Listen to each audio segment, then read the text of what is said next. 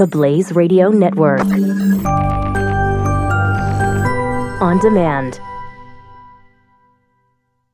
2017 is going to be a volatile economic year. We may see politicians throughout the world attempting to control central bank policies. Several renowned financial analysts have warned that political interference in central bank policies may mean our economic misses of inflation and growth targets. Gold is an international currency that can't be issued or controlled by governments. If you don't have the only hard currency that has outlasted every politician and every failed idea of governments for centuries, you need to speak to Goldline right now and learn how easy it is to add gold to your portfolio or IRA. Now is the time to diversify your financial portfolio by adding gold. Call 1 800 913 Gold. Buying real gold is easy and fast at Goldline. And you're going to be happy that you finally made the call. 1 800 913 4653. Goldline also offers price protection against short term market fluctuations on qualifying purchases. So buy with confidence. Read Goldline's important risk information and find out if buying gold is right for you. Call Goldline 1 800 913 4653.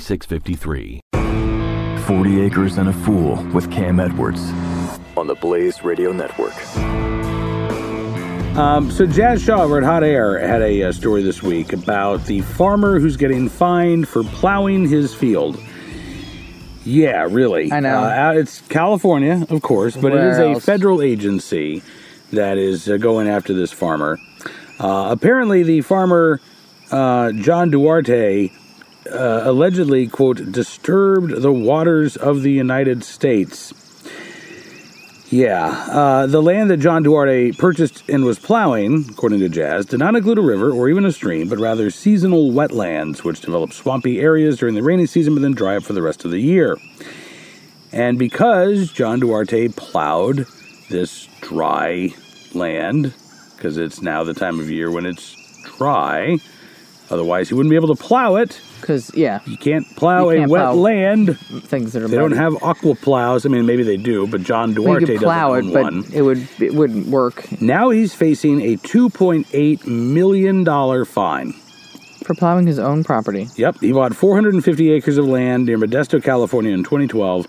He is now being sued by the federal government for plowing near areas the government considers to be waters of the United States. He uh, did not obtain a permit to work near the wetlands.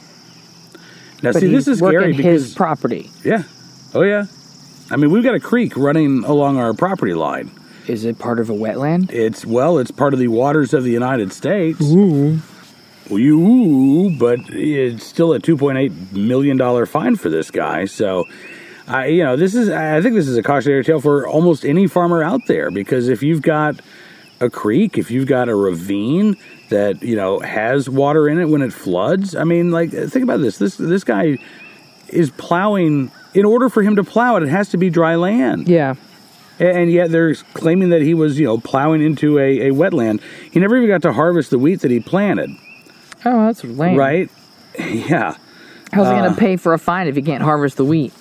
I, I, I suppose, uh, you know, the government will be willing to work with him on a payment schedule for the uh, $2.8 million. But yeah, that's just yeah. I call know. shenanigans on that crap. Well, I am I'm I'm hopeful that uh, maybe when Scott Pruitt, the head of the EPA, uh, is made aware of this, maybe this is just one of those things that uh, you know he's not aware of this particular case. But but this is the type of stuff uh, you want to talk about draining the swamp. Um, you don't go after a farmer for plowing what the government calls swampland, right? You want to drain the swamp. Let's start. Let's at least start there with some common sense for our farmers.